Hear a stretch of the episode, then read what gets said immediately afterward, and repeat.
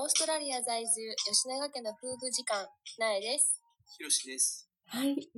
今日ははい、11回目です。えっと、私たち今11回目やねんけど、ここまでの課題として、はい私の声が やたら大きくって、ひろしくんの声が小さいっていうのが、元からさ、声が低いっていうのがあるから、ちょっと1オクターブ上げて喋ろうと思います。そう、だから今日からひろしくんは一応多分 高めてください。はい。はい。はい。えっと、じゃあ、今日は、えっと、私たちがどんだけお金がなかったかっていう話。はい。えっと、まあ、ワーホリで私来ても、私はワーホリで来た時から本当にお金がなくって、まあ、せ昨日も話したけど、に来て2週間ぐらいで仕事見つけてうん、仕事せなあかんかった状態やって、うん。でひろしくんももちろん、すねかじり留学で、が終わったばっかりの頃で、やっとアルバイトしながら、自分で生活始めたばっうん。ばっかりの頃やっうん、たから、全然貯金とかもなくて、まあなかったね。で、なんか親からの支援ももうなかったよね。なかったなかったもう。なかったよね。うんそう、親からの仕送りっていうか、その学免除みたいなのなかったから、援助か。なかったから、うんほんまに自分たちでやっていかなあかんような状態になってしまってて、ねで、付き合ってたかな、もうな。うん付き合ってて、で、なんか、あの、一緒に住んでてんな。一緒に住んでてんけど、そうそう、あその、のお金でセーブするためにも一緒に家探して。そうそう、一緒に住んだ方が安くって言って、一緒に住んで、てんけど、まあ、シェア、もちろんそんなシェアハウスって言って、あの、一軒家に。何組かが一緒に住んでるっていう。家で、すごいなんかいいエリアにあった家やってんけど、3ベッドルーム、ねそう、トゥーラックっていうオーストラリアではすごい、でメルボルンでは多分一番の高級住宅地うん、にある中のもうめっちゃ古いアパートの、そうそうエレベーターとかそんなもちろん何にもない、うんオンボロアパートの3部屋あるうちの1部屋を私たちが2人でシェアしてて、激安やったよね。めっちゃ安かった。今考えたらめっちゃ、まあ、その話もめっちゃ面白い話がいろいろあるから、まあ、それはちょっと時間に置いといたとして、で、今今日は私たちがどうやってそのお金のない中、あの生きてたかっていう話をしそれそれすんねんけど、脱線してた。それそれ。えっと、まず私たちは、そのトゥーラックって、えっと、シティ、そのメルボルンの中心地から、電車で10 15分とか？10分ちょいとか10分ちょいとか。電車乗ったらまあそれぐらいやってんけど、なんか毎、電車賃って結構メルボルンも高くって、で、なんか、そう、高い割にあんまり本数もないねんな。そうの。ピークとかはあるけど、私たち夜のバイト、仕事、んレストランとかしてたから、夜終わってから電車乗るとかあったら20分待つとかザラにあって、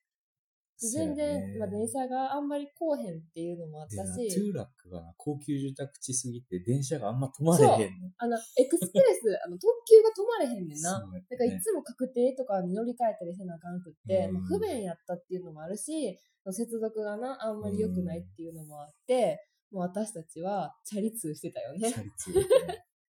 だから当時働い、その出会ったバイト先のジャパニーズレストランから、うんうんうんトゥーラックの家まうで、ん。自転車で30 30分ぐらい。分ぐらいかかったよね。余裕で。かかった。30分ぐらいかけて、しかもめっちゃ寒かって、もう私も、そう、真冬やったから、マフラーに耳当てに手袋とかして、10バイト終わって11時ぐらいからそうやったね30分かけて帰ってきて、しかで、も、あの、パクったチャリ。かかったチャリやったっけ？いや、まあだっけ？正確にはもらったチャリやあ譲ってもらったチャリ。うんそうそうそうそう、ひろしくんの前のシェアハウス前のシェアハの、ウスに置きっぱなしやった。自転誰かが置きっぱなしやった自転車を拝借した。そうそうそう、その自転車で私は通勤してて、でしかも私、昼に別の寿司屋さんでレストランで働いてて、で夕方はそっちのジャパニーズレストランで働いてるっていう生活をしててんけど、そやねまあ、そこの寿司屋さんは家から割と近かってんけど、まあ朝、そこは昼シフトやったから、朝そここ起きて、あの、そこの寿司屋に行きます。で、寿司屋に4時ぐらいまで働きます。で、まかないを絶対こっちはもらえるから、そのまかないを、しかも結構ラスト、その4時のラストとかまで、昼までしか空いてない寿司屋さんやったから、余ったものとか結構いっぱいもらえて、うん。そのいっぱいもらえたものをバッグに入れて、自転車に乗って、シティまで行って、俺と合流。そう、ひろしくんの仕事終わりのひろしくんと合流して、そのもらったまかないを食べ二人でて、食べて、そう、私だけのまかないのはずやのに、二人で食べて、で、あれはマックの、マックのさ、40あ、そうそうそう、セントのア40イスクリームセントと43なん食べてた？な、40セントのアイスとか、ちょっと余裕があるときは、あの、シュニッツルのチップスとか買ってた。買って食べてた。いつもメルボルンセントラルの駅の、あの、上の QV か、QV いやいや、メルボルンセントラルの上のフードコートの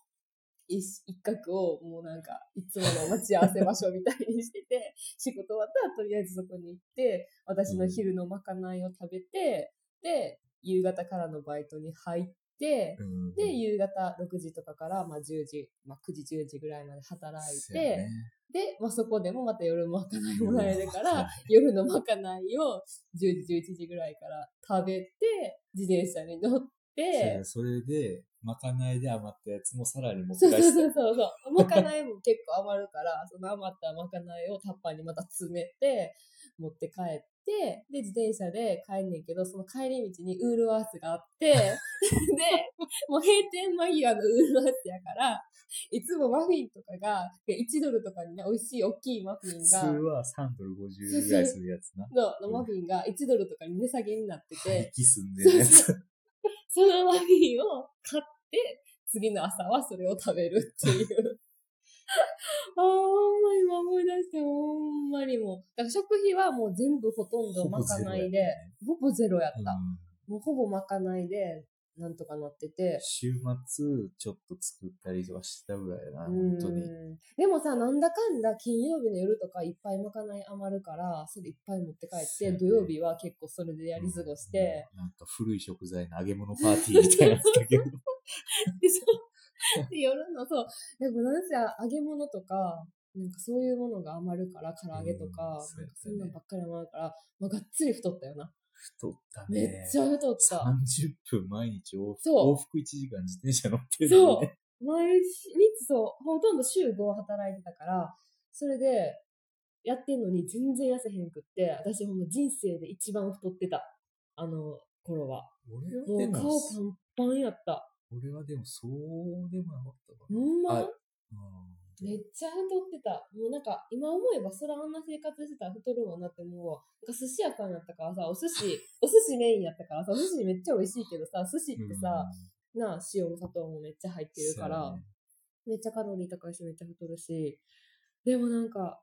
まあでも生活はめっちゃ助かったよね。めっちゃ助っかった。もう食費がかかれへんっていうだけで、めっちゃありがたかったし、ほんまにお金なかった時は、なんかオーストラリアって結構2週間に1回の支払いやから。そのなんか、そのう2週間後に入ってくるお金を 心待ちにして、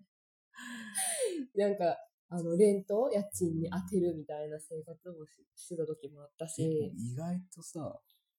遊んだりもしてたよね。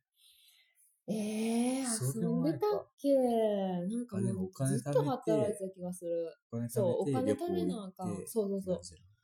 ビザのこともどうなるか分からへんかったしその観光ビザになるかもしらんから、働かれへん時期もあるかもしらんって思ってたから、うんとりあえずお金を今の間にめっちゃ食べなあかんって思ってたから、お金が入ってもほんまに使わへんと貯めて貯めえて。でもさ、タスマニアに行ってさ、戻ってきたらさ、銀行の口座にさ、もう数百ドルしかないみたいな感じだった。でもそのタスマニアはもっと前やもん。あ、そうその前やか初めの、もっと初めの頃やから、ほんまに私が守りってめっちゃお金がない時。いやー、そうやったね。うん。そう、だから、なんか、海外生活ってお金かかるんでしょって思いがちやけど、案外、なんか、まかないがこっちは、日本はあんま多分まかないって出えへんやイメージなんやけど、私的には。でも無料、無料でっていうか絶対ほとんどレストランで働いてたら、うん。まかないもらえることが多いから、そう。え、でもカフェで働いてた時もああ、でもカフェでお金払ってたかな。でもまあ、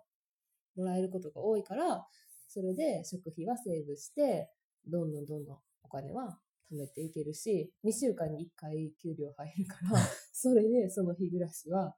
できてましたっていうお話でした。はい。はい。おやすみなさい。おやすみなさい